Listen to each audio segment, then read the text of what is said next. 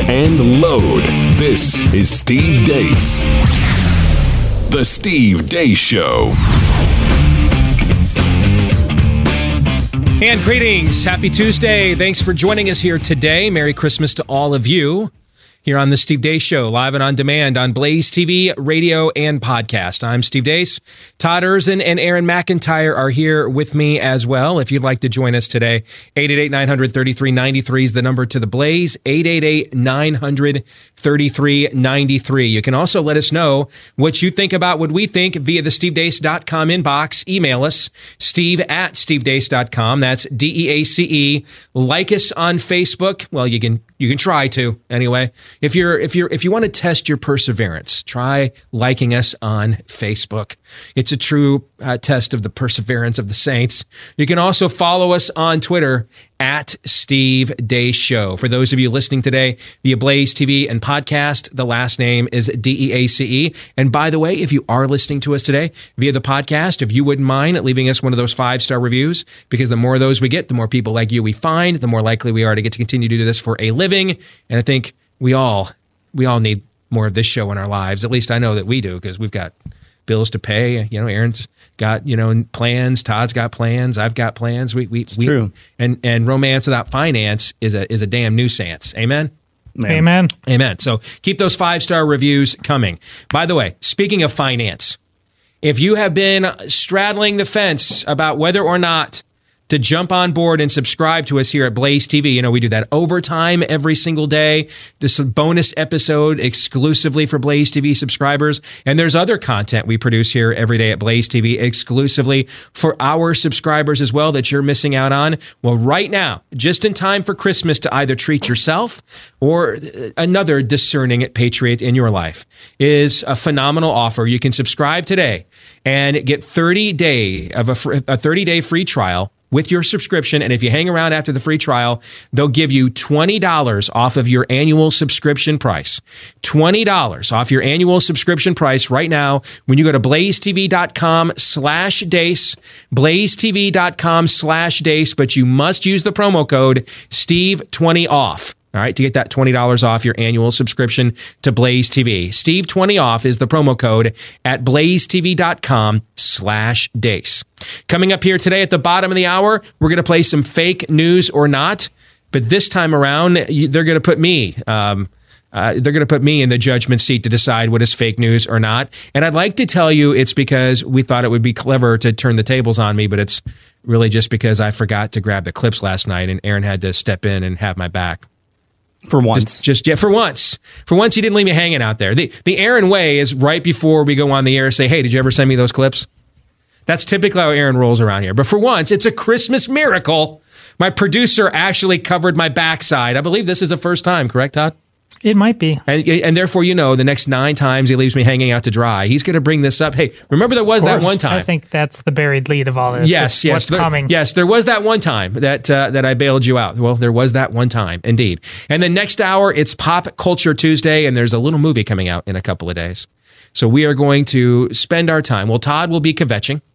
The rest of us will spend our time analyzing and predicting what we think will occur with what is allegedly we shall see uh, the end of the Skywalker uh, Skywalker saga and what could very well be the final bow on the greatest pop culture phenomenon in American history. So we'll get to that coming up next hour as well. But before we get to all of those things, here's Aaron's rundown of what happened while we were away.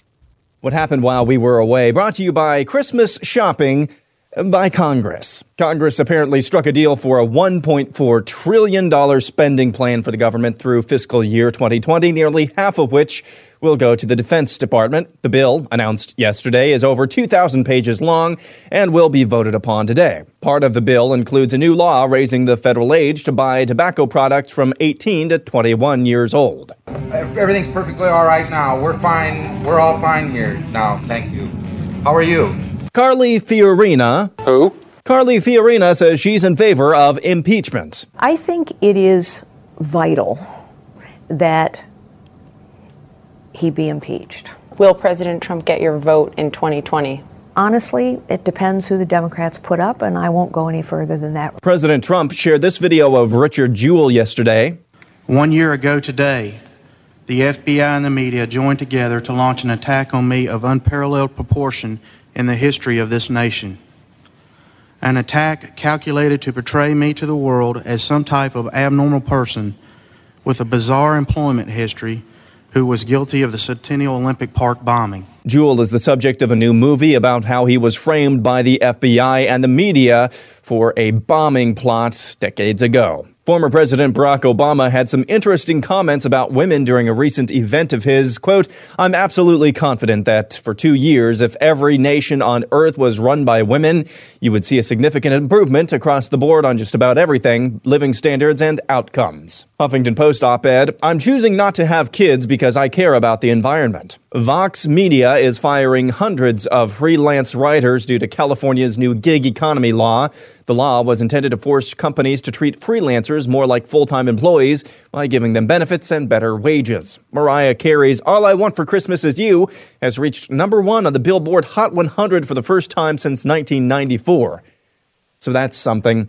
And finally, Fleckis Talks went to the University of Southern California and asked students there to recite the Pledge of Allegiance. You guys all know the Pledge of Allegiance? Yes.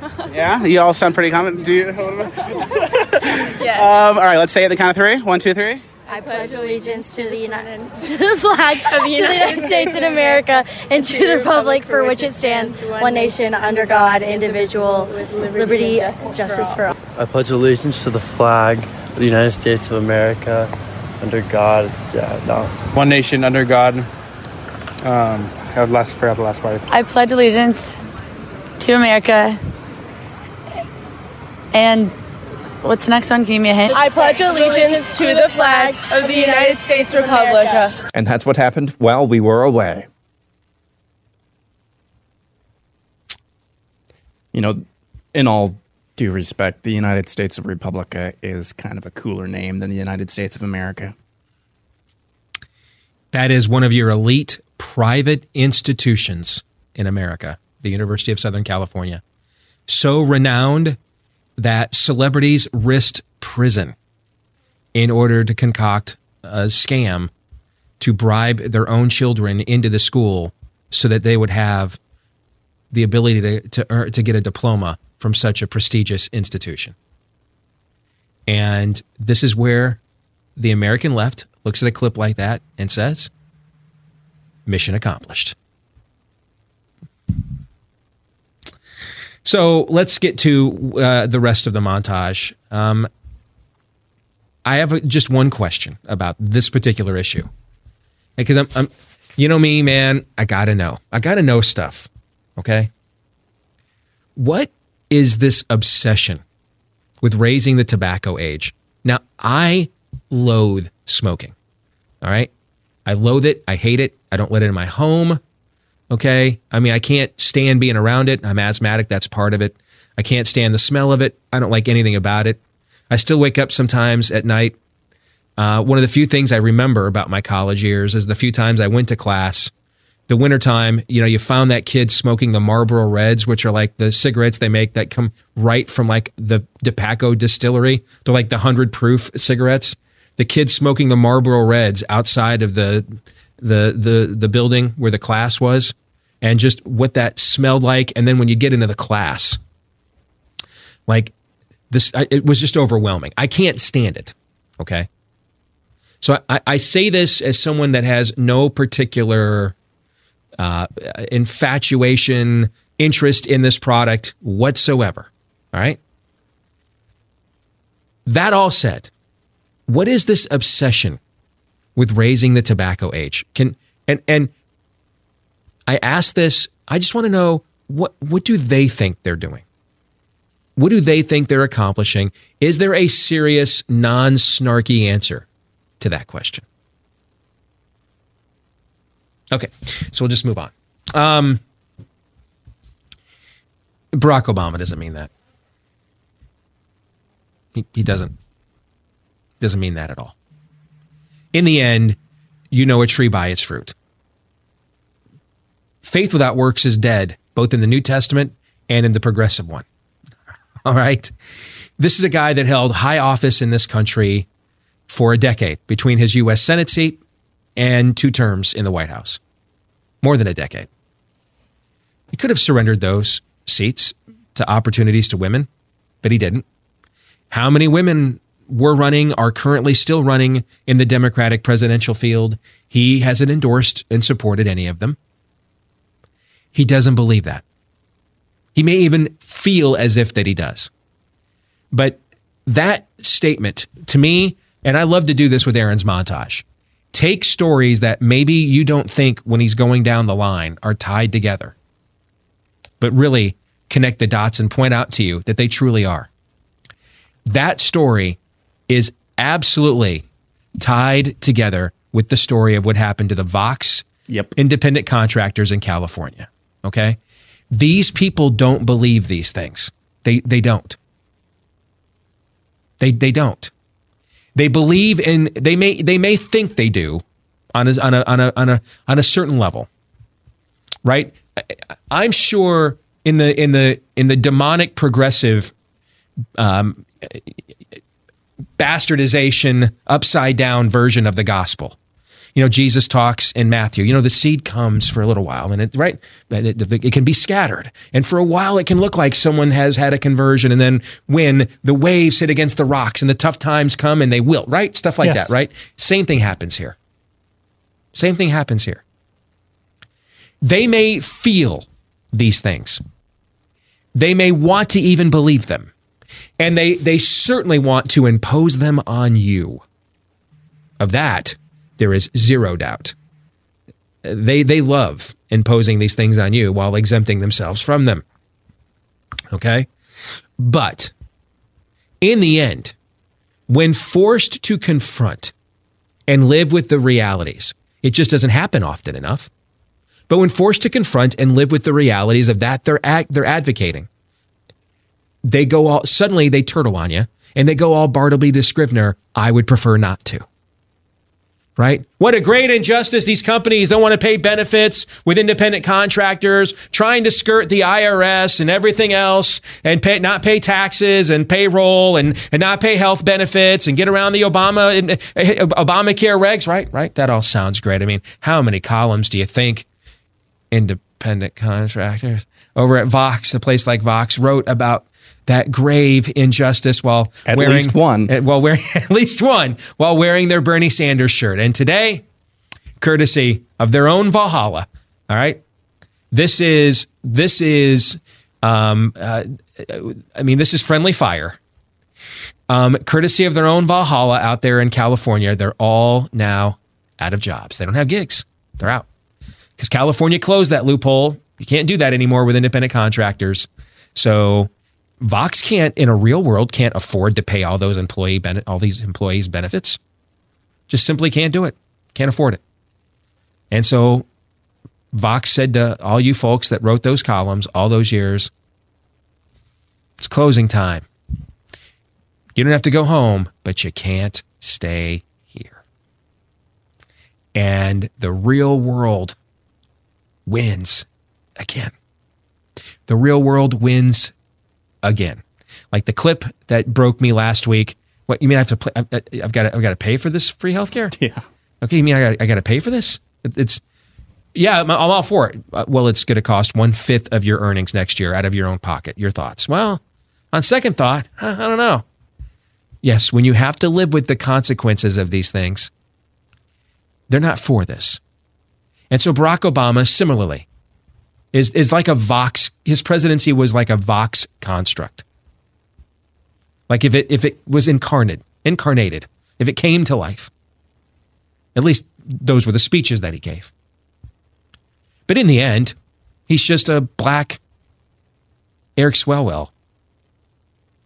He can talk all he wants about opportunities for women. Remember Eric Swalwell kept giving those speeches when he was running for president, right? He, he didn't step aside and endorse one of those women, did he?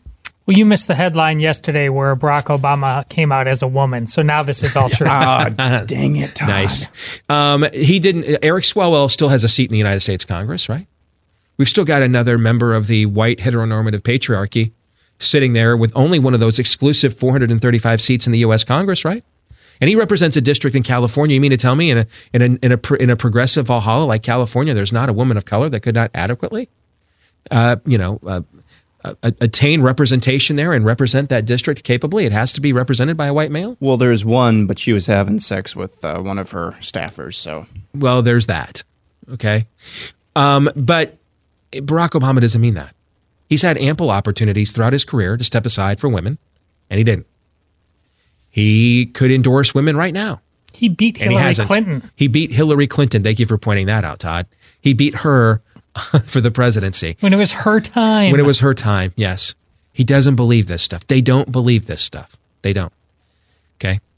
They they believe in it when when the virtue signaling uh, tickles their ears and rubs their bellies that they get on social media. That's when they believe in it. And the adoring throngs of clapping seals, right? They that's when they believe in it. And when they can use the coercive power of, of government to impose such will on people like you and me, they believe in it. But when they are forced to live this themselves, I would prefer not to. And I'm never going to pass up an opportunity to point this out. Because there's no excuse to be losing your culture to these people. None. There- there- there- there's just none. So I go back, question we got yesterday and they Ask Me Anything. mm-hmm. How much how much evil do we have to take? What was my answer? As much as you are willing to tolerate. That's how much. You guys have any thoughts on that? This is actually one of the most compelling reasons, believe it or not, to not vote for Trump.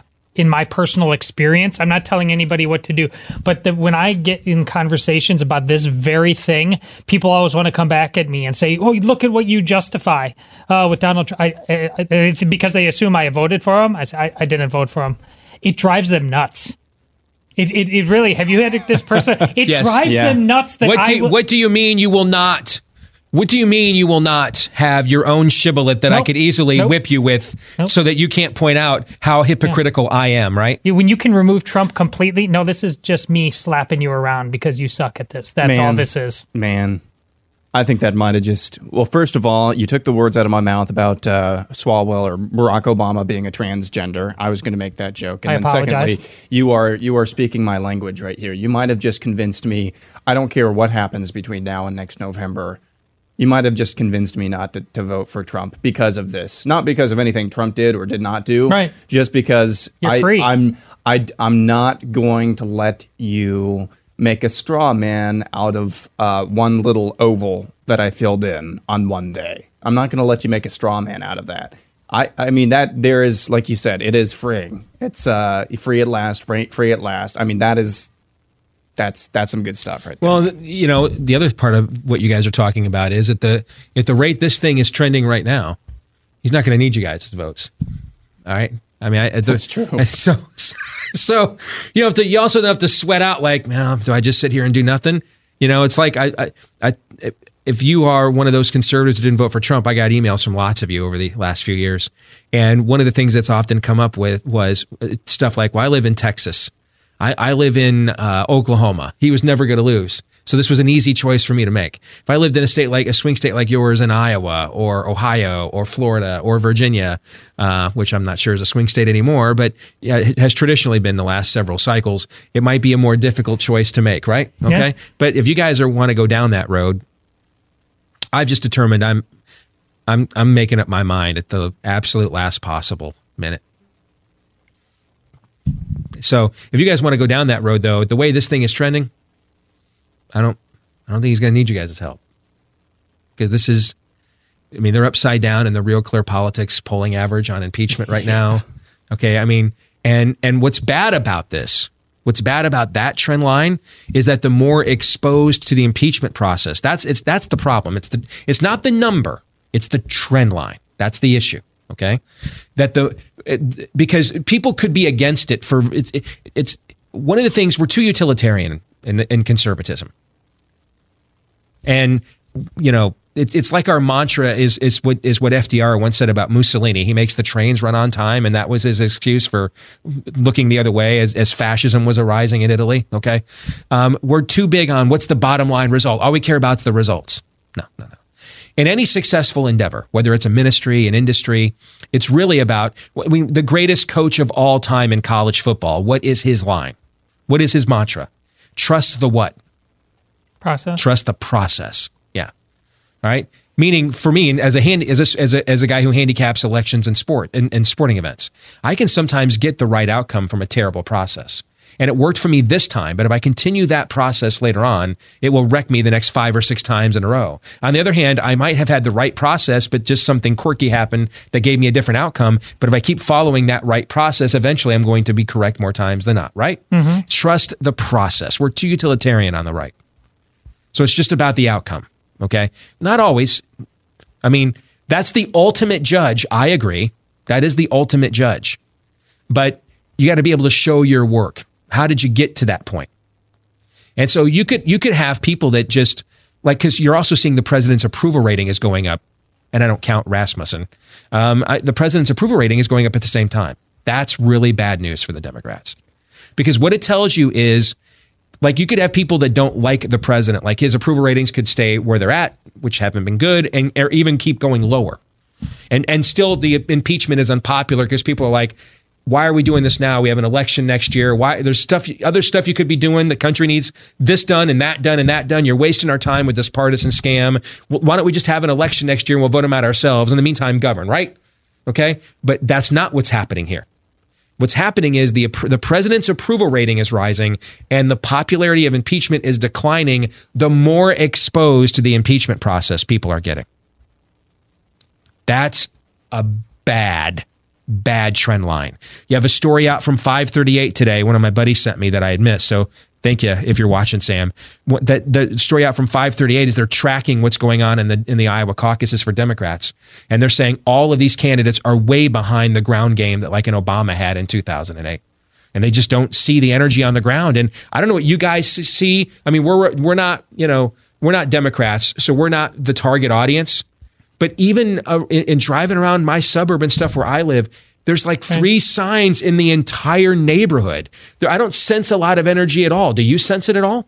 Well, there's energy, but it's not there. It's like you, they bypass the normal way of governing by going to the courts. It, it- all their energy is in things like we just got pointed out with silly Vox. It's it's they they don't know how to do politics as usual anymore because they've forsaken it. So yeah, I think it makes sense that sooner or later, even with all this Trump mania, perhaps because of this Trump mania, they just can't do the grown up things that grown ups used to do, even if they were progressives. You talk to more uh, because of your age. You would talk to some people that are the target demo for these Democratic presidential candidates. Aaron, are we wrong, or do, is there more buzz out there? We just don't see it because of the circles that that you know maybe I run in. More buzz as far as the uh, Excitement, buzz about these candidaats. Not. I mean, I even see I even see pictures of events, and they're doing stuff at bowling alleys that like 150, 200 people come to. Yeah. That's nothing, by the way. I I actually what's really weird is that I saw more like last month. I saw more on the ground activity last month, like in person, just out and about, yep. than I have this month. So it's kind of it's kind of odd in that respect. But I no, it's not odd. It actually kind of plays into what we're talking about right Yeah. here. What wasn't going on last month? Uh, the impeachment. What is going? What's been going on in the, in the past month? Impeachment hearing. And so it's just it's sucking all of the oxygen that's out my of the room. Is that what you were trying to say? That's exactly There, there's a there's a video going around today. Major Garrett, who's the chief White House correspondent for um, uh, for CBS News, and he's worked at Fox, U.S. News or World Report. He's been around for years, and uh, and he's he's doing like a podcast with three of their campaign beat reporters that are here with candidates in Iowa and in in, in the other early states, and and they and all three of them are telling him no one, no one we go to and uh, on the ground in these early states is asking us about this impeachment. This is strictly a, an affair for those of you in Washington that care about Yeah, this. there's there's a Democrat now who's threatening to. He's actually threatening the Trump and the Republicans with with holding the impeachment vote until the Senate gets their act together and promises the world that they're the ones who are going to be objective. Right. So now they're they're threatening to not go forward with it. Again, that's the level of mania and obsession they have in this. When you're doing that, you cannot ultimately end up dotting the i's and cross the t's that we've come to expect. It's you a, won't. It's, it's a gift to the Republicans because they don't want to govern. They, they don't want to. They they they they're, they're not. They don't want to fight on any issues you care about. That you see that in this spending bill. They want to surrender on them all. Um, and I mean, we're going to have more funding for Afghanistan's border uh, control than you're going to have for your own borders here in the U.S in, in, as this spending bill is currently constructed, and by billions of dollars, by the way. Um, and and so they don't. They, the Republicans don't want to fight. They haven't really wanted to fight all along. That's just not how they are, and we all know that. They that's why they earned the name Surrender Caucus long before Donald Trump came down that escalator at Trump Tower that day. Um, and so this impeachment is a gift to them. It's an absolute gift to them because it gives them a chance to to to rile up their base with partisan rancor without being asked to deliver on yep. any policy whatsoever. And the Democrats are just completely stymied by feeling like they have to see this thing through, or they risk alienating their base. And so all of the oxygen is being is being sucked out of the room, and it's a it's a meme war. That that's really what uh, it is. The Jesse Kelly yin yang thing you mentioned yesterday. Yes. Yeah. And so the, this is the perfect out clause for Republicans. They're not going to be expected to deliver on anything. Conservative media is is totally and completely obsessed with a po- with a process that is going absolutely nowhere and is a complete and total joke. And um, I mean, it's just I, I know I, I know there's a good portion of you that feel like he betrayed you, and so you're not paying attention to him any anymore. Um, but I think I would challenge you: go watch, go go on if you're if you have a Twitter account Go read what Justin Amash is posting about why he's in favor of Trump's uh, of Trump's uh, impeachment. Now, I don't agree with him. Okay, that's not the point though. Go read the reasoning and the explanations Justin Amash gives, and then compare it to the stuff Adam Schiff goes on cable news and says. Compare it to the stuff that gets testified to in the Nadler committee. This is, I, I mean, it's it's it it's this is this is the junior varsity team, man. And and so you wonder if they're maybe not even serious about wanting to remove him from office. And they just feel like they have to check this box uh, for their base. But the problem is they're sucking all of the oxygen out of the room at the exact same time. And and this goes back to what I observed, you know, going head to mano a mano with Trump on the Cruz campaign. And you guys have heard me say this for years. On his own, Donald Trump is is is a massive liability. He repels people with his persona.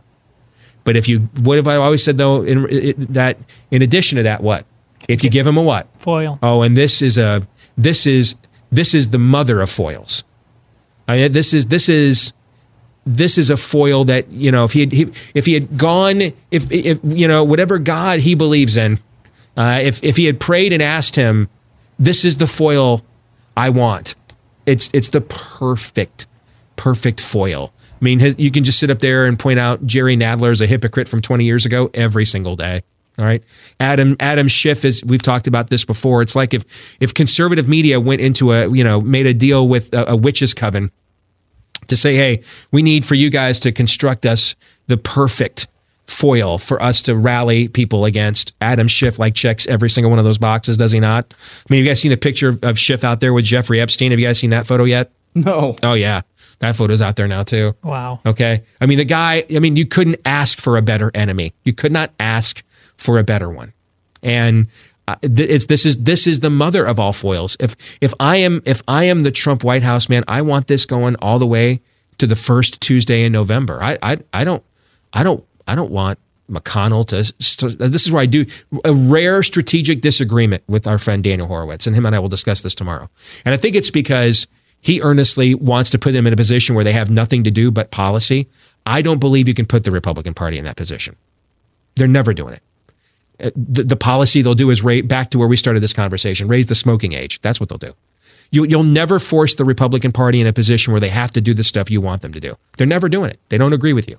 That's why you need a new party. So if I'm the Trump White House, I, I actually want this thing going. You, you, maybe you know Maybe like the, stop it like this, on a, the Sunday or Monday right before the election. You, this, this, can't go on long enough. If I'm if I'm on Trump 2020, I, this is the perfect arrangement. I get to rally my base as the as the right wing hero and deliver on nothing that they actually want from me in the process. I, I mean that's that's a politician's dream. Fake news or not is next.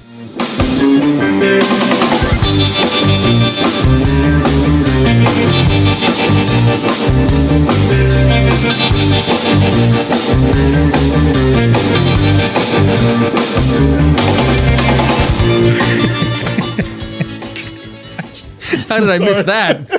So we're about to do fake news or not. All right. I mentioned the photo going around with uh, Adam Schiff and Jeffrey Epstein. Aaron. Aaron, Aaron said, "Well, it's been debunked." He told me during the break, Steve, that's that photo's been debunked as a fake. And I said, "By who?" He said, "By everybody." I said, "Well, tell me who." All right. And, he, and the first three names he gives me are PolitiFact, Snopes. Uh, stop. No, no, no.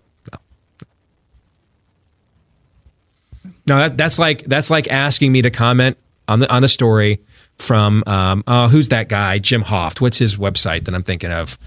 The Gateway Pundit? Gateway The Pundit. Bulwark? Yeah, yeah. Oh. Gateway Pundit. Uh, no, no, no, no. I, I don't. I don't believe any of those things. I don't. I'm going to need more.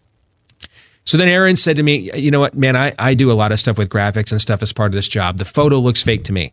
So I would I'd be more inclined to trust your analysis than any of the sort. In fact, those sources debunking it only will confirm for me its veracity. However, another fact did come to light that that that, that now apparently there is a uh, in, in the in the background of the photo. I somehow missed this. Apparently, apparently there is a. Uh, um, Battery operated. uh, a, a, a, a dulled instrument, and we'll just leave it at that. Is that fair? Okay. On the end table next to where they're sitting, correct? Yeah. Okay. And um, that likely. Is that a tell? That may be a tell that it was photoshopped. Yeah, I saw Okay. I saw Snopes fact check or PolitiFact or whatever, and I had the same reaction. So I went and looked for the photo myself, and I, and I saw the original versus the edited version. I'm like, yeah, this is weird. Yeah, so I just thought I would throw that out there. I mean, there, I mean, it would we'd, we'd have no self awareness if we threw out a reference to what could potentially be a fake photo that we were duped on, and then went right to. And by the way, and next now it's our turn to judge what is fake news or not. Right. So again, we, we're just going to practice the same accountability that. Uh, uh, that we uh, ask of everyone else as well. Let's get to fake news or not. Brought to our friends by, uh, brought to you by our friends over at Relief Factor. If you're one of millions of Americans struggling with chronic pain, relief could be just one website away. When you go to relieffactor.com and get the three week quick start for only $19.95, that's a dollar a day they're so confident in this product, they're practically giving it to you for a buck a day because they're pretty confident you're going to see results and you're going to want to come back for more. I was one of those people, slightly skeptical as well. So earlier this year, I tried the three week quick start. I saw the results and now it's a part of my regular regimen. I'm a big believer in Relief Factor. This is for people that are fighting the battle of chronic pain, pain in the aches and joints, things of that nature from too much inflammation in the body. And what I love the most about it, you know, we were talking about trust the process earlier in the show. I love the process by which this works because there's other things you can go out there and get that'll help you get the right result you want. But have you ever turned over the ingredients and seen how many are, are on that tube and how many of them you cannot pronounce? that are in that tube, right? How about four key all natural ingredients, 100% drug free, even though it is a formula created by healthcare professionals, doctors who can prescribe drugs. So they understand there's a balance between what science can create, but what God has already created. All right. So if you want to try this, all right, 1995, the three week quick start, what do you have to lose for a dollar a day for three weeks? except maybe finally and hopefully the pain at relieffactor.com. Go right now to relieffactor.com. Fake news or not, we do not fact check uh, media that views you and I as the enemy. That is the propaganda arm of a hostile invading force. We are fact checking the newsmakers and the news platforms that are supposedly representing what's left of America where we live. Are they giving us fake news or not? And Aaron, this week you have the clips, and I'm going to join Todd in deciding what is fake news or not. So you're up. Sounds good. We've got four clips today, and we'll start with clip number one. I think most Americans are probably not that surprised that uh, the government has been spinning this story about the Afghanistan war to them over the years, but it should be the biggest story that we're talking about because we've spent a trillion dollars and lost more than 2,300 American lives in a war that we really don't know the purpose of anymore. And yet, this story was not the one people were paying attention to. In fact, I consulted with Grabien, an internet service that tracks these sorts of things, and in the past four days, Jake Tapper raised it this morning for the first time, but in the past four days, CNN did no segments on the Afghanistan papers, but they did do four different segments on this controversy that they were ginning up about this Thanos meme that the president had, uh, uh, uh his supporters Thanos had tweeted out. I'll let you go first on this one. Go ahead. Well, just on the matter is, does the public have zero trust, little trust in the media? That, that's that's not fake news.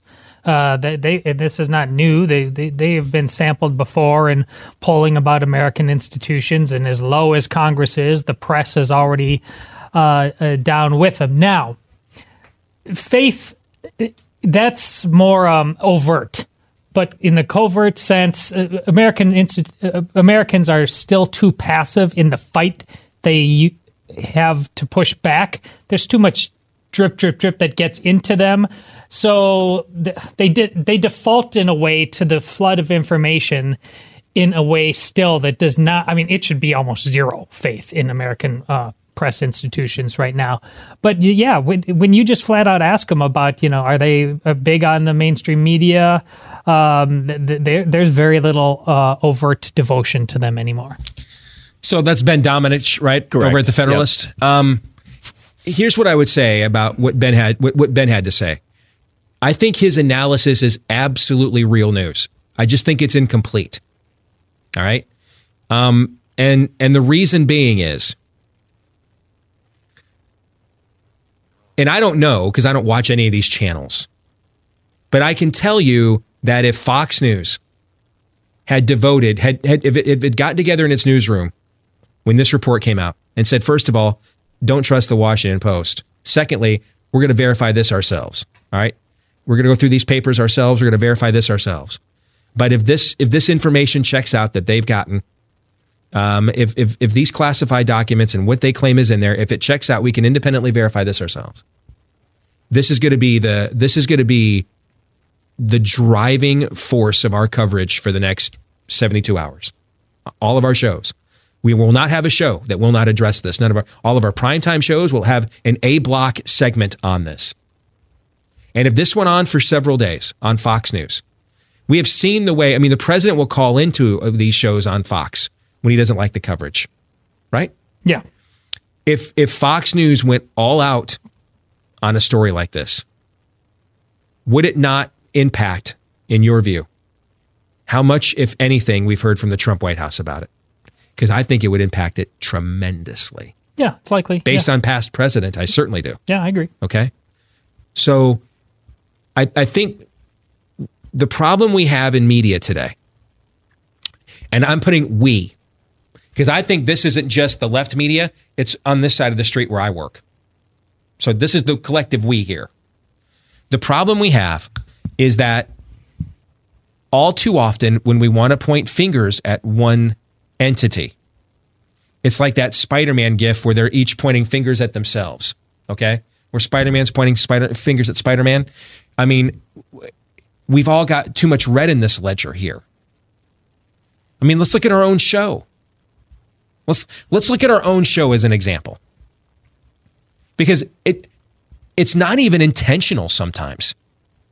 Like it's not it's not like I'm, I'm sure there are conversations that are had at conservative media outlets at times.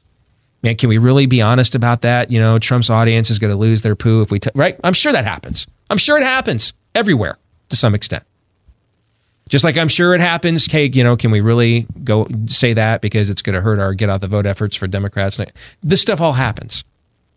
But don't bypass that sometimes we're just human beings that get caught up in the prevailing winds. We don't see the forest or the trees.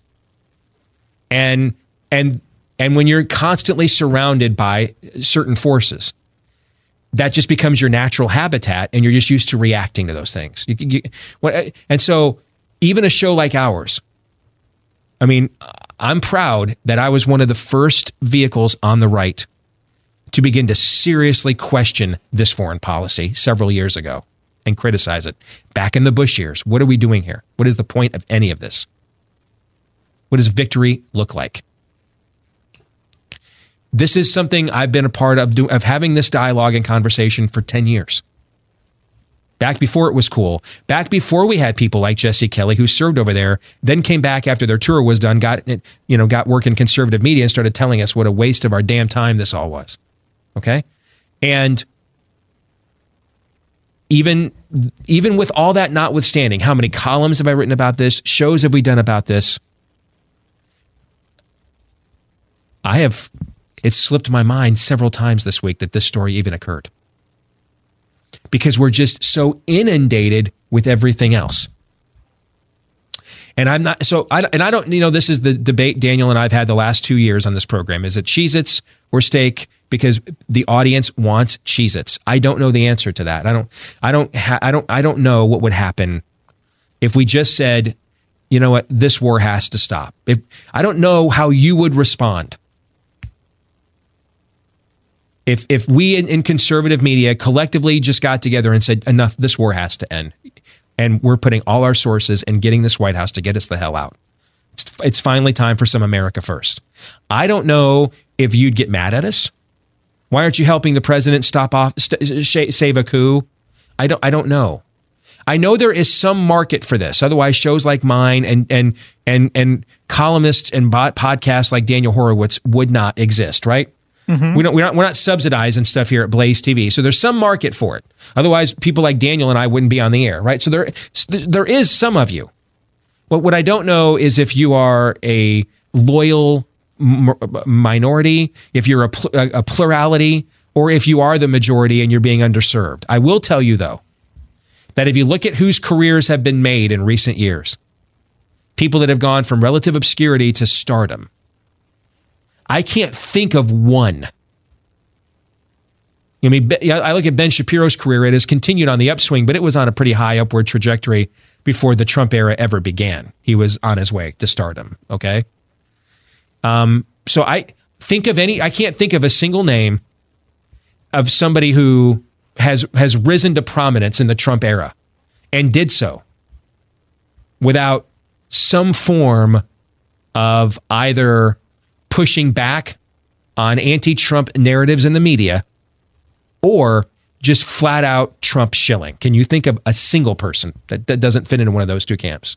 That has kind of that we didn't know about five years ago that has right. kind of become a huge somebody now. I'm with you. I can't think of anybody in our whole industry anywhere that would meet that threshold that doesn't fit into one of those two camps. Meaning their job all day is not pointing out how they're lying to us at the at the New York Times all the time, right? Or there it's just it, it every it's hashtag MAGA everything. So if if if if that's where the major market forces are at, then my guess is that the majority of so-called conservative media consumers would not want that content. There would certainly be a block of you that would, otherwise I wouldn't be on the air, that's for sure. But a majority of you would not. And so I, I, I think the problem with Ben's analysis is everything he says about CNN is true. I think it's also true of the network that he's on. Next clip.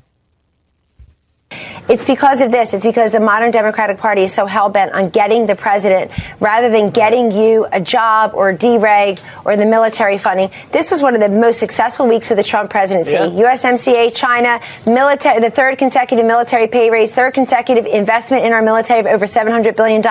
They have more resources, more respect. NDAA, paid family leave, Space Force. Who knows what it'll do tomorrow? Mm. You want to go first this time? Yeah, she at the beginning, she's right about her diagnosis of the Democrats. And then it makes it seem like she's right about the second half because she's laid out a laundry list of, of so called successes. Let's say, for the sake of argument, that those are. are. But I, she, I don't think the omnibus is mentioned in there, which is the epitome of the swamp. Mm-hmm. Um, so that's just kind of blasted by. And so it is. Can this? Can the guy who was supposed to drain the swamp? Ultimately be uh, a success? I mean, the, uh, in the eyes of anybody, even the even the warring factions of conservatism now, both of them wanted the swamp dream to some extent. Yeah, yet that just happened. I'm going to say it's real news because of what she, the premise of what she started with. We could disagree with the application, but I also don't think there's any any whatever I thought there is, whatever the market is for legitimate conservative media uh, deduct 99.99999% of what the market is for limited government. Okay. Among the among the American voter, there is no market for it. There just isn't. So um, I'm not going to falter on the application because I think the premise of what she's saying is true. So I'll give it real news. Uh, can I add some context? I, I love the end there. Who knows what he'll do tomorrow, which is an evergreen thing. Well, today, apparently, Trump said that um, the Armenian genocide was not, in fact, a genocide. So there's that. So he's denying the Armenian genocide now. Yeah, that's cool. Clip number three. Look, nothing's perfect. Issues about domestic content and wage content and worker rights. By the way, worker rights, the United States has been a big defender of worker rights, and we are going to be helping Mexican labor force in that respect, too. Let's not forget Mm. that. Um, again, I'm going to argue that with digital services, financial services, with protection for intellectual property, literally hundreds of billions of dollars of new direct investment are going to come into the United States in the weeks, months, and years ahead. I think that's all fake news. I don't, I don't believe any of that. And I and as someone who grew up watching so much of Larry Kudlow's work as a young conservative, he's just a shell of his former self. And I I I I don't believe any of that. I, I think it's all fake news. I don't think any of that's going to happen. I don't. Was he talking about Mexican worker rights here, And, and over and- there, and, and, and, and the, and the Chinese trade trade deal. Yeah, and that- either yeah. either way, you're either ignoring American uh, worker rights here by worrying about them This over is- there, th- or yeah. you are undercutting them by worrying about them. Yeah, I don't here. yeah, what? yeah, it- it- it's it's this is this is the impact that Trump has. He, he, that's why I used to refer to I used to compare him to Bobby the Brain Heenan, the the infamous pro wrestling Sure. manager. It, it's like you're it's like you're not permitted any semblance. How about why don't we just look in the camera and say, well, we have more Americans per capita working right now than at any other time in American history, and we have the lowest unemployment ever uh, among American minorities since we've been recording it. Stop. No, no, we got to go like it's like Mean Gene Okerlund. You get into the heat lamp. Oh yeah, oh, WrestleMania five. Yeah, everything's the best ever, greatest ever of all time. I mean, nothing. The the neither in this White House nor in the media that hates it. The truth is not its own reward for any of these people. That's that's that clips like that. I, I just that's not the Larry Kudlow I watched all my life. I, that's a guy pretending to eh, eh, to to in, to inherit or inhabit some level of pump of, of bombacity that just isn't becoming of such an intellect. Frankly, this is where, while it has been nauseating to watch both Republicans and Democrats use their comms department and the press department to just constantly run propaganda that's unbelievable. Here, they went all the way to the other. They have no comms department. There's no. There's no messaging. There's it. Nothing's tailored to be effectual. Right. It's just ridiculous. it's just random. Yeah. yeah, yeah. Final clip. Yet do not fear. Don't panic. Schiff and Pelosi are in safe districts in California. They made sure there's plenty of room in the lifeboat for them. But for the rest of you Democrats in tighter races,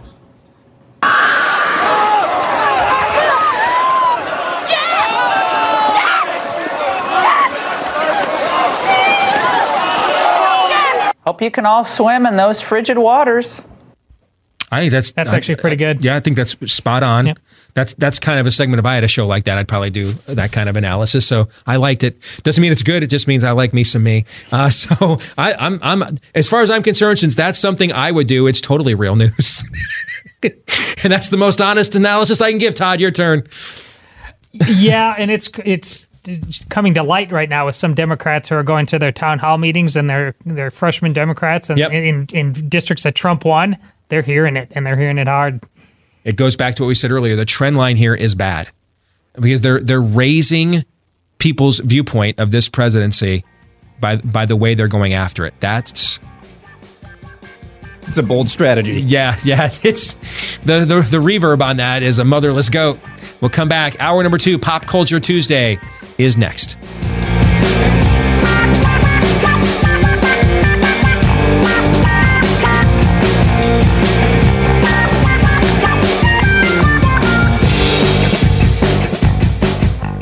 And greetings back with our number two here on the Steve Deace Show, live and on demand on Blaze TV, radio, and podcast. It's our final week of 2019. Then we are breaking for the Christmas and New Year's holidays. We'll be back again on Monday, January the 6th. You will get a bit of a respite, though, if you're going to miss us.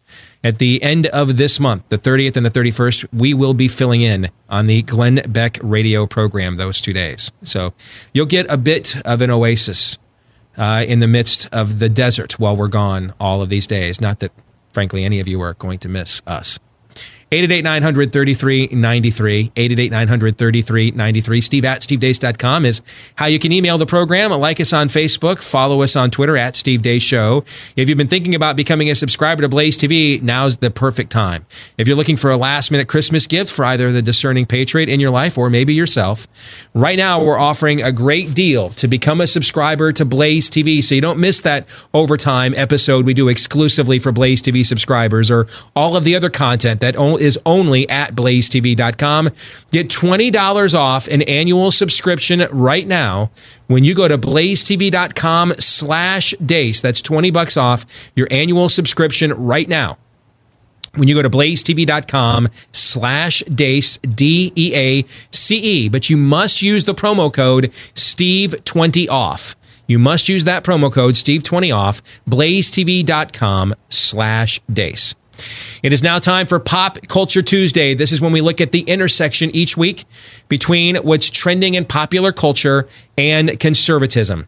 We are going to spend a, a good deal of our, our, time here today talking about uh, episode nine, uh, which is the final, we're told anyway, movie in the Skywalker saga. That that's really the Star Wars saga that began over 40 years ago, touching off maybe the greatest pop culture phenomenon in American history. But, and Todd, you're not aware of this. Before we get there, there's another um, there, there's there's another tremor in the force, if you will, of of, of American pop culture that uh, I feel we need to address first. There's been a, a major controversy. You've got uh, a wife and four daughters, correct? Yes. Yeah. Aaron, you're going to have a future wife, correct? Yep. All right. You've got a sister and a mom. That's correct. Right. I've got a mom and a mother in law and a wife and two daughters. Now, why why did I go down the roster of females intimately involved in each of our lives? Because that means each of us is on a hopefully, according to the due code, secondhand, secondary basis is familiar with what goes on with the Hallmark channel this time of year, correct? Intimately so, yes. No, you're not. No, you're, no, I'm intimately aware of the second hand. Okay, good. Right. Yes, that's an that, that is, is, a, a very important yes. correction. We would have had to end the show. There. Yeah, yes, or but end, I'm being or honest. I have to be intimate on a second hand level with this during this month. Okay, but if if you know any famales, right, then you're going to be aware of what happened. This is this is the famale Super Bowl, right? Hallmark Christmas movies. Is that fair? Yep. Okay. And so there's been a, a massive tremor in the in, in, in, in that universe because um, leftists have to destroy anything that is true, beautiful, virtuous in their midst. They they just can't avoid it. They're they're here to to smash your stained glass windows. They're the iconoclast, as Todd uh, reintroduced that term into our lexicon earlier this year. Um, and and so now we're going to have a debate about you know um, how much rainbow jihad to put into the Hallmark movies, not just the commercials, but the movies themselves. Right? This has become a major controversy in the culture. So I thought, Ton, I'm going to because you've got a wife and four daughters. This is why you're not aware of this because I, I want to just spring. I'm going to make you our focus group. Okay. And contemplating because you because you do have intimate but secondary knowledge of this content because you just happen to be in a room probably uh, doing you know your men's bible study Exactly. and and then the girls are watching this on the television right and you just kind of overhear it but you're not paying attention Indeed. to any of this Indeed. correct Indeed. Okay. Okay. Good, good. That's All right. exactly it. There was a pause there. I just needed to make sure. Okay. So, um, I, I thought that you would be like the perfect person to just kind of be a, a proxy of how this content might go over. And so, what happens a year from now when your Hallmark channel and Queer Eye for the Straight Guy, when when when they merge, when they, shall I say, marry, what happens when they come together right now over me, John Lennon? What happens? What could it look like? And so I've put together what I think, um, prospectively, could be a top 10 list of next year's Hallmark movie Christmas slate, uh, and starting from least to most likely. And we'll go through these and one at a time and just kind of get your instant feedback on these. And then I, I, I can, if you want some context of why um, I chose uh, these movie titles as potential uh, for next year's Hallmark Channel, sponsored by uh, the sponsored by Glad. What that could look like, I'm happy to provide some context because these were each thought through um, pretty thoroughly. We didn't. I didn't just like throw these up there and say, "Aaron, this is the list I want." All right. I mean, this is my attempt to try to merge these two worlds. Are you ready to go? Yes. All right. Here's number ten. All right. Number ten. How big is your Yuletide log? Now, this is a reference to the crisis of logging and the the loss of. And it's not a reference to any of that. So, what do you think, Todd? Could you see you, the Famales in your home tuning in next year on the Hallmark Channel to how big is your Yuletide log? Uh, there might be some laughs, but I'm still going to go with no. No, not even if. Not, what about a special introduction from from President Pete Buttigieg? No. No, that's not a deal closer. No. That, that doesn't do it. Okay, let's let's try number nine. Uh, Twas the night before my gender reassignment surgery. What do you think? now we're fully in hell now. Yeah, you could see the this could uh, be up on that uh, the the sparkling television there in the Erzen household. You no, guys, I, no, I cannot. no, this is not one you guys are going to tune into. No. All right, Aaron, and Aaron, if if you think you know any of the women in your life would be interested, let me know. Okay. All right. Okay. So uh, we're over. I'm over two on this so far. Yeah. Both of you. Yeah. Is it no? Okay. Todd. If, if you uh, if you really brought my wife in to do this, we should actually call her. This is incensing her. Is it? Is Oh, yeah. she? Is she? Is she untilt about this? Yes, as you is know, this, she's, is this is this her Chick Fil A right here? she's laid up even more right now with this kind of sprain Right. break. That she's Right. so there's been a lot of. And when I told her this news, she looked at me like, "What did you just say to me?" Someone has to die Yeah, for this. Is the look she gave you? Yes. Someone must pay. Yes. She's not alone. I've seen it in my Facebook feed, man, where our wives and sisters in our age group, that's where they hang out. And there's going to be, there are some angry mama bears Yeah. about this. All right, let's see if we can lighten things up a little bit. Number seven, Rudolph is red nosed because he, notice the pronoun usage, that's key here, because he got his period. Todd, your thoughts? she might uh, just be interested in how sciency this one gets to try Yeah. to pull this one off. Yes. Maybe. See, I see. I had considered, um, and and there was one focus group suggestion to go with Rudolph is red nose because he's bleeding from his whatever. Because there was a thought that that could be a clever reference to what uh, President Trump once said about Megyn Kelly when she was at Fox News, and and that Fox News movie is coming out here for the holidays, right? About about its history with uh, uh, with sexual harassment in the workplace. I thought though that that um, uh, that might be a little crude. And so I, I just went with some with a more benign reference. No reason to drag him into this, is there? Ah, nice. All right. Next one. This is number six on the list. Santa's got a brand new bag. And and what I love about this one is it didn't require the changing of any of an actual song. This is a this is a real Christmas song, but it's now in a whole new context. So Santa's got a brand new bag. Todd, your thoughts? Oh, Christmas is canceled. we need to take this is like you know Baylor University. Your advice was you know not just just cancel everything. I think we need a timeout. So this is not something. Well, a Christmas story marathon on TBS, or Santa's got a brand new bag next year on the Hallmark Channel. The Ers and Daughters. Which one do you think they're going to go with next year? I know which one they're going to go with. It's not up for debate. Okay. Well, let's get into the top five here, Aaron, shall we? Uh, this is number six. Oh, Sorry. this is number six. Okay. All right. So, Miracle on 69th Street. What do you think?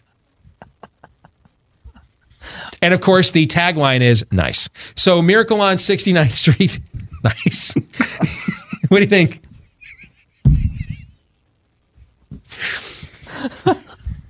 I think this is a winner. Look at his reaction. I think we've got a winner right here. Nothing.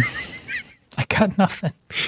I've ju- I've really tried to put myself in my living room right now, and there's no there's no good outcomes. Okay. All right. Let's get to the top five then. All right.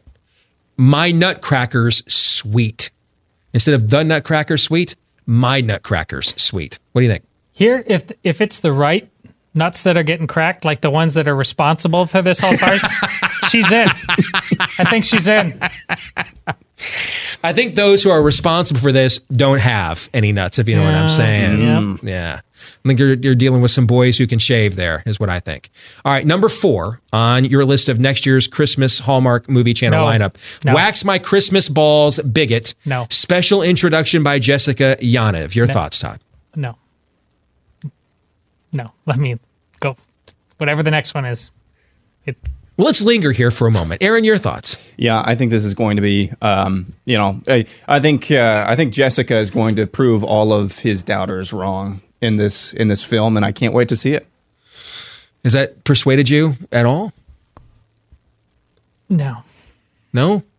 What if we just, what what if we dropped the bigot and just went with Wax My Christmas Balls? Yeah. There's Does that make it better?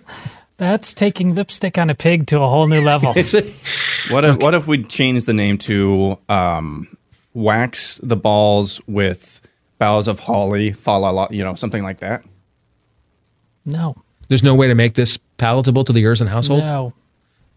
No? I've given ground on a couple of these. The- yeah, this one, this one though, No. yeah. Okay. I thought this was one of our better options, actually. I mean, that's why it's in the top five. Let's get to number three on the list. White supremacist Christmas. You're dreaming of a white supremacist Christmas. Your thoughts, Todd? Some would say that's already what it is. Yes. I, I, yes. So that's, I think, um, that's why I don't think we have to stretch for an audience here because everybody recognized this is really a white supremacist, racist observance, right? And and in the plot line of this film, uh, you have a couple of illegal aliens who come here uh, expecting to receive some Christmas charity from a Christian nation, find out that it's really full of a bunch of xenophobes, and that really the it's just you know and it, And they it's- get deported on Christmas Day. and they get deported on Christmas Day. Feliz Navidad, right? Well, flying in the face of this, I, I a shout out to That's uh, actually Rian Johnson's next movie. you know what's funny? If you've seen Knives Out, I, that's actually not very far from the from some of the plot of his movie Knives Out. Actually, that's what I just said. I was at my daughter's Christmas, con- the two oldest ones, high Yes. school Christmas concert last night. Uh, credit to both the band director and the choir concert uh, choir director because they come together after both of their individual performances to do uh, to Christmas carols at the end. Yeah. flat out classic. Christ centered, Lord centered in a public school. That's They're just like, come and arrest me. I don't care. I love it. All right. I like that. All right, number two. Next year's lineup on Hallmark Channel with the Rainbow Jihad. Frosty has a uterus. I think my it's funny you mentioned this. I think my whole family is in on this because they were just talking about the original Frosty the Snowman special and they're like that's that's really kind of creepy. He just walks around saying happy birthday all the time. I think they would think this is an improvement on that one. They're not big on that one. Do you is do you believe it's possible that Frosty could have a uterus? Because I think that's the real key. Is could a snowman have a uterus? Otherwise, Of course, because science. yes. If you can't pass pass the initial credibility threshold with the audience, I mean, the, you, there's no shot that this one ha- can is going to go anywhere. It What, what you can't you can find anything in that old cell cat, can't you? So I think we're, I think they can dig out a uterus.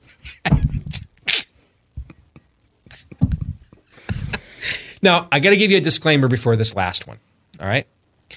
So, um, and I need to warn the audience.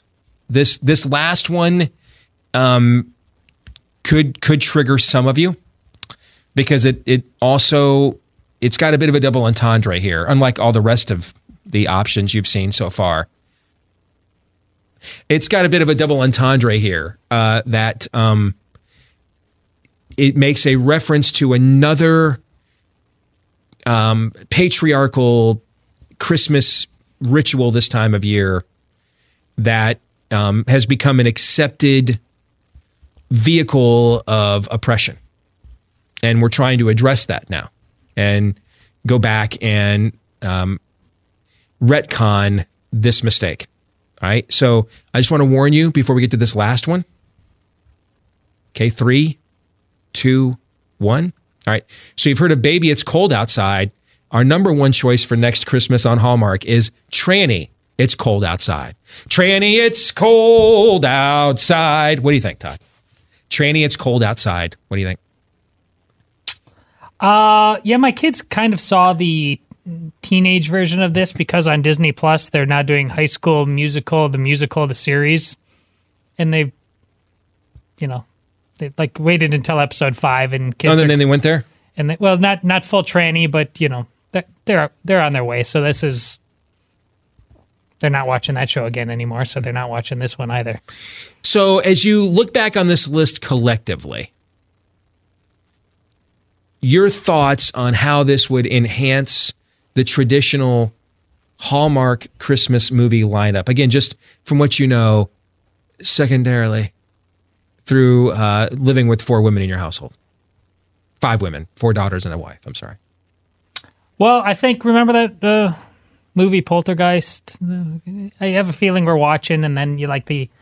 My kids might get a little creeped out when the Advent wreath over on the table bursts into flames spontaneously upon viewing any of this. Um,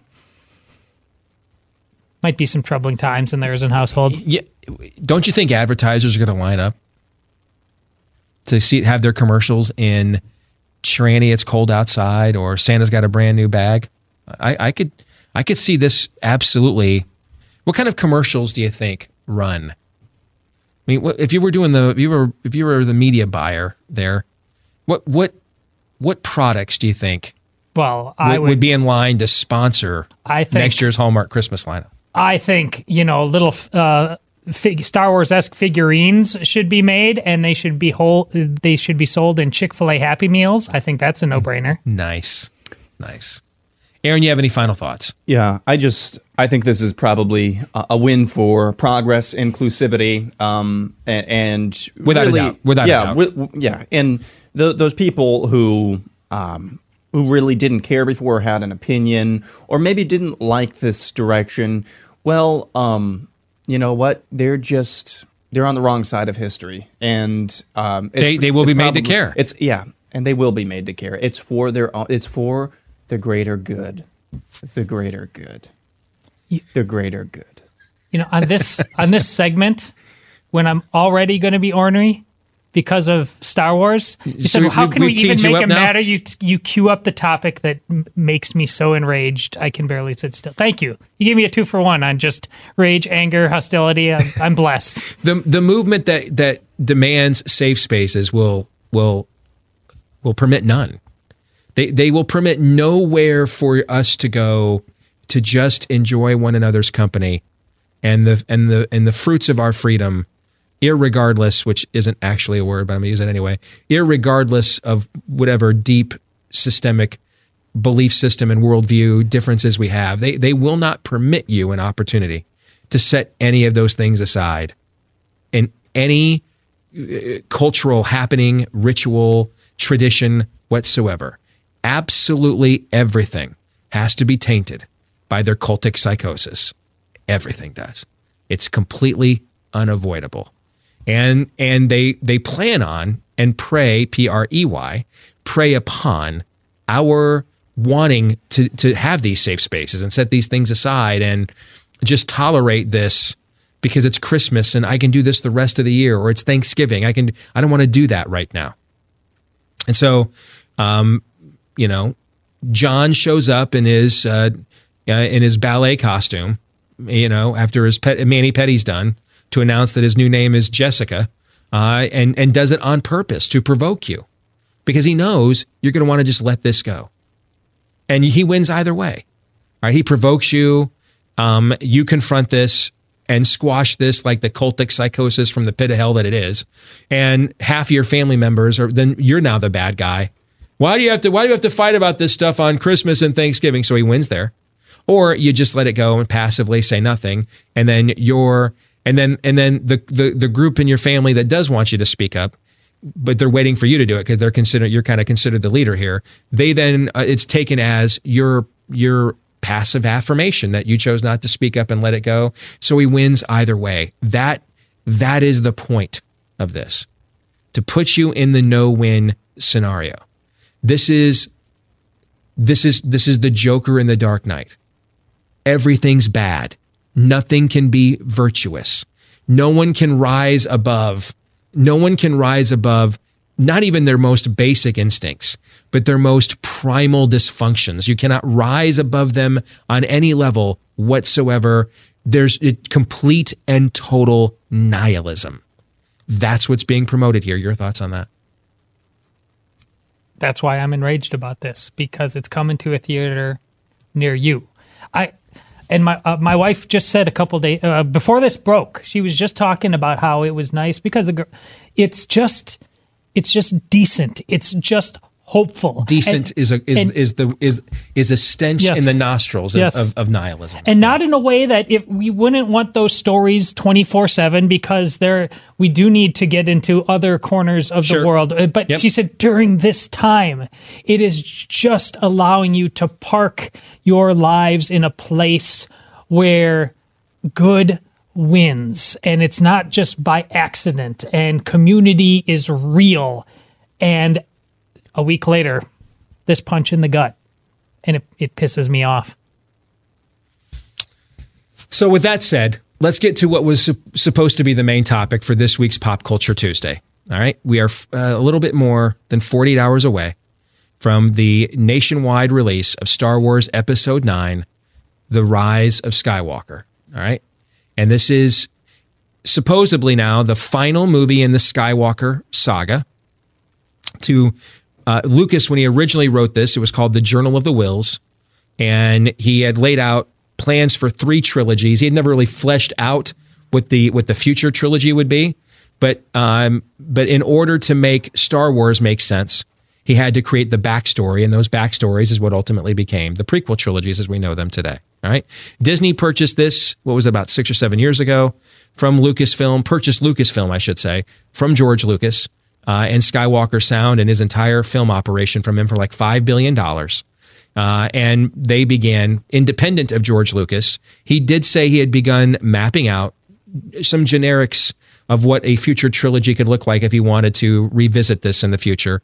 Um, Disney took none of those ideas, handed it off to J.J. Abram, one of the most successful directors, uh, contemporary directors, who had just successfully relaunched and updated the Star Trek franchise. And I think all of us believe, particularly that initial Star Trek movie, is fantastic. Right? Oh yeah, it's great. I mean, it's absolutely fan. That opening scene with George Kirk, where you witness yeah. the birth of James Kirk, and and you see and and his upbringing and his rebellion. I mean, it's just it's it's it's it's a great movie. That first Star Trek movie is, and so they saw what he did in bringing Star Trek up to date, and then they thought, hey, let's let's now give him uh, Star Wars and see what he can do. And Trek was not. He wasn't a Trekkie. No, he is a Star Wars. He is geek. a Star Wars geek. Yeah, he's and um and this is a guy that has patterned his whole career after Steven Spielberg. He's talked about that openly. That's his idol, and nothing wrong with that. Maybe you're going to pattern yourself after somebody. You might as well be the who a lot of people think is, could very well be the. He's certainly the most financially successful American film uh, maker of all time. Whether he's the greatest or not, I would argue he is because he can do popcorn fare and also That's stuff that gets nominated it. for He- Academy Awards at the same time. The reason he is. Yeah, I mean, you can do Schindler's List and Raiders Yes. of the Lost Ark.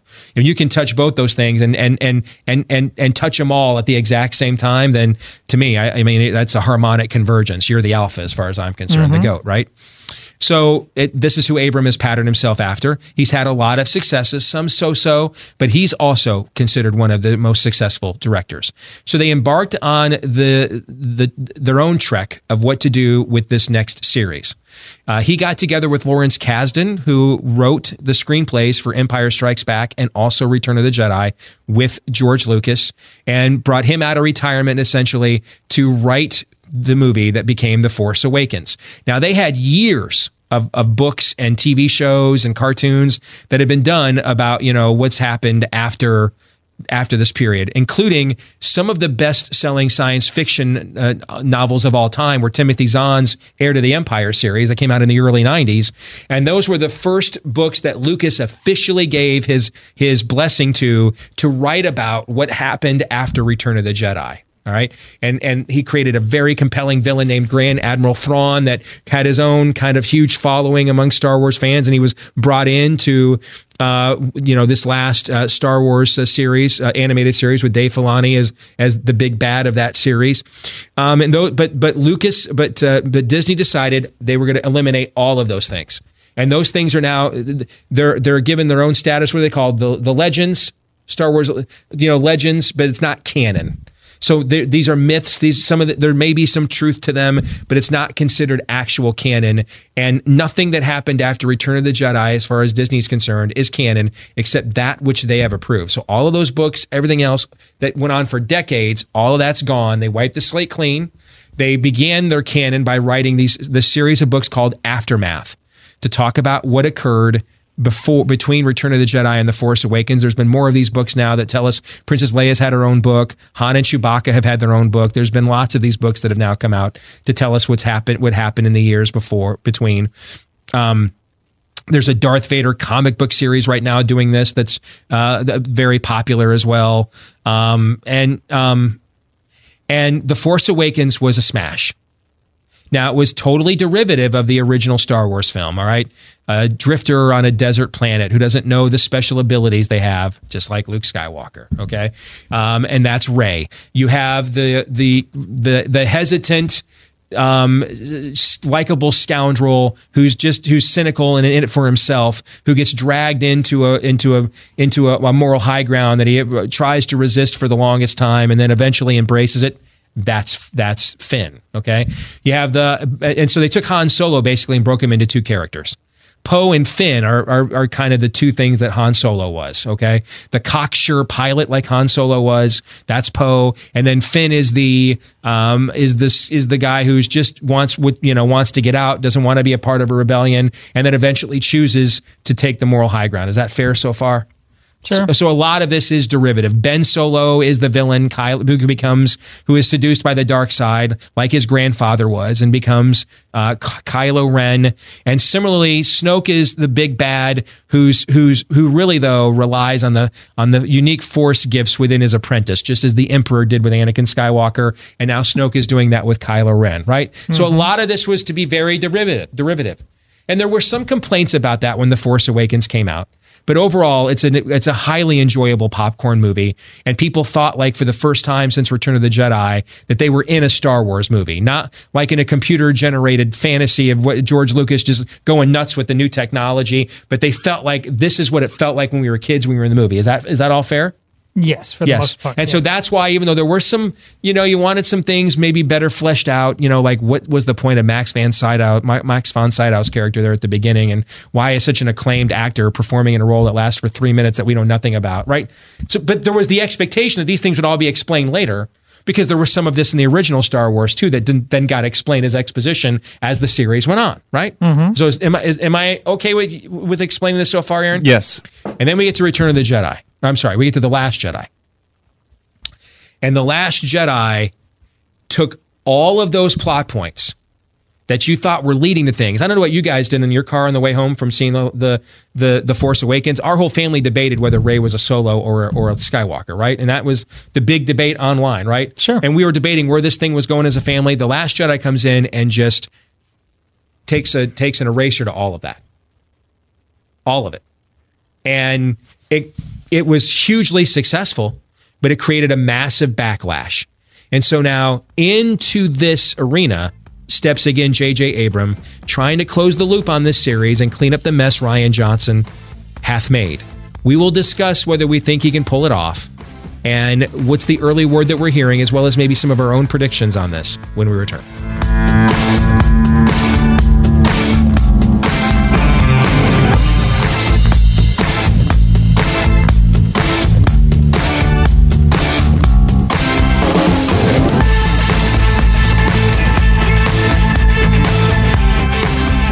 And we are back. So let's get into it, shall we?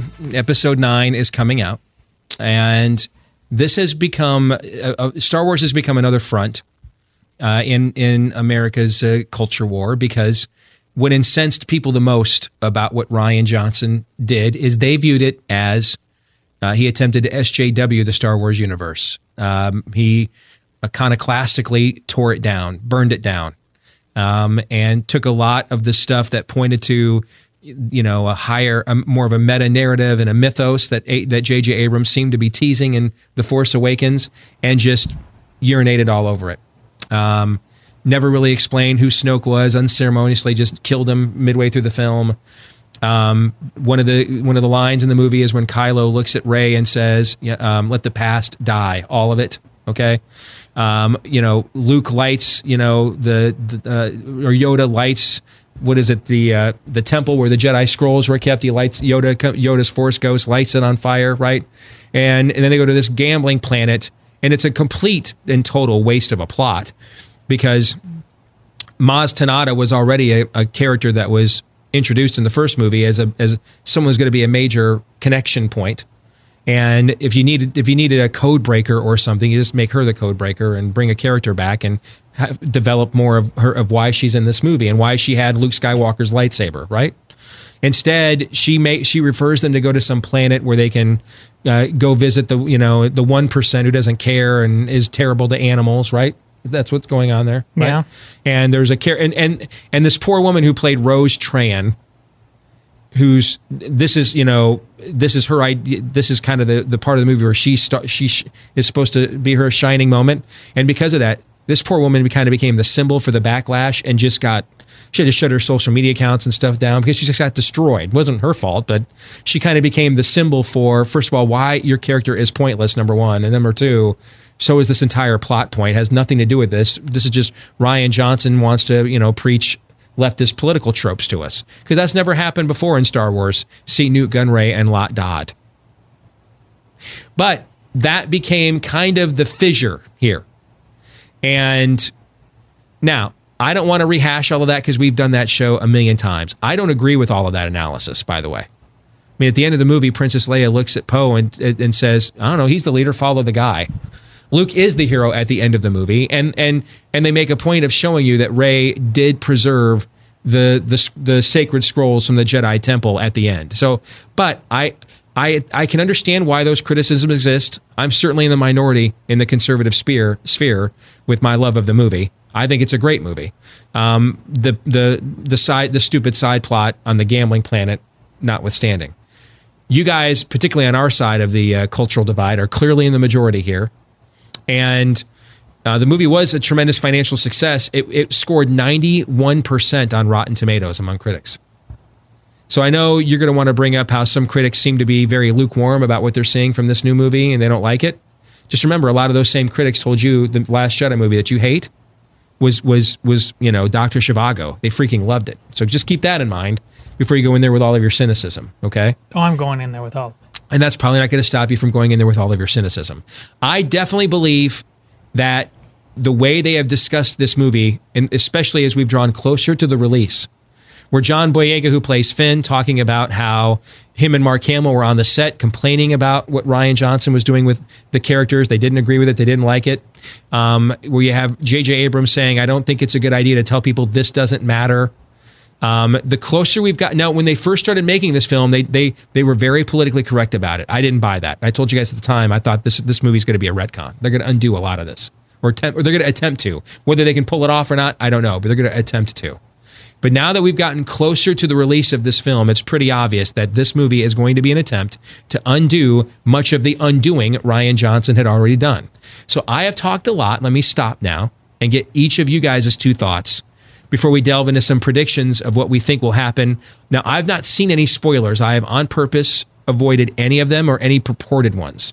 You guys, though, have been exposed to purported spoilers, correct? Well, I don't know any specific spoilers. It's more just feels about Okay. things. And one thing that is definitely happening, it's the longest Star Wars movie ever. This one, I believe, at a little over two and a half hours, if memory serves. There, most of them have been over two But, hours, though. Uh, well, whatever. This one is, the, I believe, I, I saw somewhere to be the longest, but like the first half, they everybody, whether they liked it or didn't like it so far, has just said the amount of ex, uh, explanation that they're just doing. That means they're retconning, Yep. and that means it's you're you're just he's forced to try to connect dots that are impossible to connect just by storytelling. You just have we're going to have to sit here and little and hear a lecture about what we need to believe to enjoy the rest of the movie. And I'm really hoping that that's a success. I'm hoping that I can just I I, I- was telling Aaron before I hope they can just get it right in terms of what the story is supposed to be. And then even though I know the execution, it can't be seamless. It's impossible. But if the explanation is right, even if it's clumsy, I'll do my best to be in on it. Yeah, I'm kind of in the same camp as Todd. I, I just, you know, um, during during Lost, during during during the entire show of, of Lost, there were times when it's like, what is this doing? Where are we going? Where did we come from? And where are we going? Um, and then it, it was all kind of woven together at the end. And there, there, there was there were things I should say that were made sense of um, that you really didn't think had any point earlier in the show. And I'm hoping that J.J. Abrams can can pull that off here. My my expectation level is subterranean. If some of the purported, and that's the operative word here, purported spoilers that I have have seen are true, I'm not sure that there's any possible way to save the movie. But again, they're just purported. They're just purported leaks that I stumbled upon. And um, if if if those are true, I, I'm not sure how you can salvage this. But if they're not, I'm I'm still um, low expectations, high aspirations. That's kind of the that's kind of the the mood that I'm going into this film uh, with because I left the theater from the Last Jedi, frankly pissed off. I, I was just all I was so excited to see that movie. That's the most uh, excited I've seen. Uh, I've been to see a movie, um, probably probably until uh, in, until uh, Endgame came out earlier this year, and to leave that theater with what in the world was that? Um, you know, you're gonna have to you're gonna have to greatly exceed my uh, uh, expectations for me to be completely happy. But again, low expectations, high aspirations. the thing with me is I'm very sympathetic because I'm- I'm not on this scale, but part of what I do for a living is tell stories and and craft tales. Um, Rian Johnson didn't leave him with much. And to me, I think that's the greatest fault of the Last Jedi is it's it's a very bad. It's a I think it is a tremendous movie. It's a very bad sequel to The Force Awakens. It doesn't leave you where where, where would you go with this? You know, first of all, they had a terrible stroke of luck that wasn't their fault, And that um, each of these movies was supposed to be a send off to a member of the Star Wars trinity, if you will. Luke, Han, and Leia were all supposed to get a grand send off film. Han was given The Force Awakens, Luke was given the middle one, and Leia was given this one. Well, the problem with that then, of course, occurs when, you know, Carrie uh, Fisher suddenly passes away two years ago. Right? I think it wasn't that like right after or right before The Last Jedi came out is when she Not passed to mention, away. she wasn't in fighting shape to be in any of these Right. movies as an actress. Right. And I think that's, you know, you, now you look back on it in, in hindsight, and, you know, the character Laura Dern plays, whose name I don't even remember, in, in The Last Jedi, has this great heroic maneuver to save what's left of the of the resistance. Shouldn't they have put, shouldn't that have been Leia's role to let her be the one Oh, that gets get- to make the great I would have done- grand heroic sacrifice Look- instead? looking back, I would have killed Leia in the first 15 minutes, and then had it been just Han Solo waxing on how much he loved this woman, and then Han Solo can go out at the end of that movie. And I'm not giving him any excuses because you know what? If you get handed the Star Wars franchise, that's the gift that you don't You're get right any about that. excuses. You get zero from me. You're right about that. And the, the, I still believe the big mistake that was made here, and I've maintained this all along, if is that they didn't begin film, they didn't create where they wanted this story to ultimately go. Doesn't mean some things can't change. All right, Luke and Leia were not always brother and sister. That's why they're kissing like that in The Empire Strikes Back. Okay. Um, so there's some things that you can change, but but there was always going to be a meta narrative. There was always a meta narrative of where of where it was always going to end with Luke defeating Darth Vader and the Emperor. That, that, that we knew how it was going to end, and they never did that with this. And and I think they opened themselves up to the uh, to a guy like Rian Johnson taking way too much ownership of source material that doesn't belong to him, and and and doing what he wanted to do with it instead. And I think that's if they had just and I and and, and it's not like Disney needed the money. I guess if you if you spent five billion dollars on a property, I understand why you suddenly feel like I better start seeing an ROI on that thing real quick. Like, but it's Star Wars. It's not like it wouldn't age well within one more year. Like, what if they had said, you know, we've still got the Avengers and everything else happening with Marvel right now. We're bringing back the Lion King and and Cinderella and uh, and Mulan and uh, you know the Jungle Book and all these great classic, uh, are, you know, Aladdin animated tales, and we're putting these back into live action. It's not like we're short of franchises. So why don't we just take one year? We're going to take one year of our best creative minds. Where do we want this new trilogy to go? And instead of putting it out in 2015, 2017, 2019, 2016, 2018, 2020, taking one more year to flesh out that story and then determining what you were going, how, you know, what the individual movies would be from there. Don't you think it would have made a big difference? Yeah, yeah. And as, as I'm listening to this, it, it makes even more sense just to let the Avengers thing even play out completely. You know, you could delay it by uh, a number of like buy, sell, or hold. You would be you would be more inclined to probably like these movies if they were coming out the first one. You know, episode seven Oh, yeah, was coming buy. out next year. Yeah. like even next you know years after they acquired the property. I, or I what if think what if what if the what if the, whatever the, the the first one was actually the one coming out this Christmas after Yeah. the Marvel Cinematic Universe Yeah. essentially had closure. And you, right, think of and and wouldn't all the billing and hype be? And this is where this this is Star Wars has come to rescue the fanboys. Yep. Now that there's the end of an era with the MCU, right? Yeah. And no one knows what the hell the Eternals are or why we're doing a movie about a Black Widow character who's already been killed. Okay, what's the point of any right? And and so here comes the old standard. Uh, you know, what would the hype machine be for that if that was if this was the first movie coming out right now after all of the Avengers? Endgame stuff. undeniably high. And I think I think that's the mistake that was made in the end is they is they weren't sure they didn't have a, a meta narrative. They didn't have they didn't know how to create a universe. And you got to keep in mind that a lot of Disney's successes, a lot of what it's most known for is not original material. Disney didn't create Cinderella. Disney didn't create Sleeping Beauty. Disney didn't create Aladdin. Okay? Disney didn't write The Jungle Book. Rudyard Kipling did. A lot of what Disney's most momentous successes have been have been either adaptations or derivatives. In fact, Aaron, I don't even know if you know this. You- Do you have Disney Plus at your house yet? yes. Okay. Have you have you gone through the the selection uh, menu on Disney Plus and come across a movie called The Black Hole and ask yourself, what the hell is that? No. Have you seen that yet? Do you remember The Black Hole? Oh yeah. And so what happened is Disney tried to create its own original sci-fi universe right after Star Wars in reaction to the success that uh, 20th Century Fox had on its hands. And and all the studios tried to do this with either TV shows like Space 1999. Remember they tried to do that. Okay, so there was there was an attempt to try to create a sci-fi. Everybody tried to get a sci-fi. There was a science fiction movie that Richard Thomas, the guy who plays John Boy in The Waltons, was in with George Peppard. You know, uh, Hannibal from the A Team.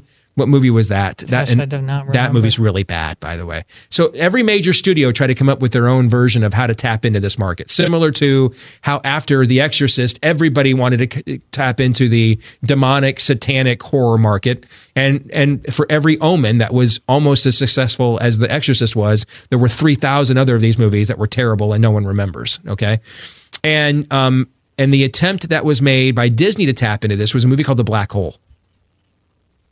And I I sat down and tried to watch this with Noah, uh, a, a, like the first weekend that Disney Plus was out, just to get his reaction. He fell asleep in after 20 minutes. And a lot of it, you're just like, what is going on here? Who are any of these? Ernest Borgnine is in it. You remember this Yes. movie? I remember it. They I had the, they had the robot that was a little bit like Yeah. Twinkie from the Buck Rogers TV Right, I show. remember the robot. That's- I mean, the movie's bad. I mean, it's really bad. And so, for all of Disney's great success, keep in mind, you know, they didn't write 20,000 Leagues Under the Sea. That was like the most popular ride at Disneyland for 20 years. They didn't they didn't write that. Jules Verne did. Okay? So, a lot of Disney's greatest successes have been adaptations of famous works that they brought to the big screen and made come to life or derivatives of stories that have existed in time and space and elsewhere that they just made they modernized for a contemporary audience. They've not been that their track record of creating things from scratch. That's kind of not been their jam. And so I, for whatever reason with Star Wars, they didn't follow that template. They didn't follow the adaptation or derivative template of being highly honoring of, of the source material here and make and we're tapping into a zeitgeist that has existed before we did we do. So let's make sure that we nail all of these themes to just essentially farm Star Wars of all things with decades of mytho- of mythos behind it. To farm it out to free agency I think that's the mistake that was made here. Oh, completely. And th- they so they either went way off the rails like Rian Johnson did, or just did in many respects a cardboard cutout, which was the uh, Force Awakens. The, the way that they nailed it is um, um, Rogue One. They, that Rogue One is the very first paragraph of the crawl of Star Wars. They were so faithful to the original source Mm-hmm. Boy, when you watch Rogue One, I just watched it because I'm watching these in order now. When you watch Rogue One and then watch A New Hope, and you see how much it even looks like the original Star Wars, just the attention to detail Gareth Edwards took there, that was But phenomenal bec- stuff. because they're so faithful to the the guts of the storyline and the look of it, then when they get creative and add new character, it works. Yep. Everyone feels right. I mean, they're just fantastic. And I I don't know why a J.J. Abrams wouldn't have said, I'm only going to take on this responsibility if we have a plan. Or, or if you want me to just do the first movie, okay, but I need assurances that we're going to like follow up on the plot points I'm developing. Why wouldn't you have done that? Why no one no one no one Bob Iger, Kathleen Kennedy Townsend, no one at that entire operation thought don't you think we ought to have an outline of where this is ultimately going here rather than playing it by ear, episode by episode? Who thought that? Why did they all That- think listen. that was a good idea? I don't something happened because that, that's why they got JJ after Lost. It would it seemed perfect. The, And I know JJ wasn't even in. JJ wasn't writing the stories of Lost at the end. He was the, he was its original producer. He was its right? and he was around for a long time. And at the end, I think I mean he was still like tangentially like an executive something, or Yeah. wasn't he? But he but but it was all there. That you are the guy that makes the kind of thing in Aaron Ham. You can connect the dots, and I don't. JJ just either did not take that as seriously over time as he thought he was going to at the beginning. I. I I don't know. I don't know how he th- he thought he could hand this thing over without doing at least that. So let's let's do this. We've got about a minute here. Let's close this out. Let's each make make one big prediction of what we think we're going to see in the new movie. All right, one big prediction. Aaron, I'll start with you. The uh, the emperor is actually uh, actually had himself cloned. Todd. Everybody believes that by now. I'm just I I um. Do you do you have one that's Yeah. Yeah, I think cloning is going to be a major part of the plot. Okay, and I think Rey is a clone. And I think I think I think Rey is a clone. I think Anakin is a clone. And I think these are all. I think you're going to see that it was the Emperor that was. They got to figure out what, who the big bad is now that Snoke was summarily killed off, and you're going to see that the Emperor that this was this he's he's been playing four dimensional chess all along, and that Rey is a clone, and so was Anakin Skywalker was a clone. That's why he had no real father. So this is going to be Bjork on Celebrity Jeopardy. all this is cloning. clone. I think we see Force Ghost Anakin, Han- Hayden Christensen. I, yeah, I think we see that too. May even see more than that. I could see Force Ghost Qui Gon. I think we could see Yeah, that as well. yeah. All right, that's going to do it. We're back at it again tomorrow. Until then, John three seventeen.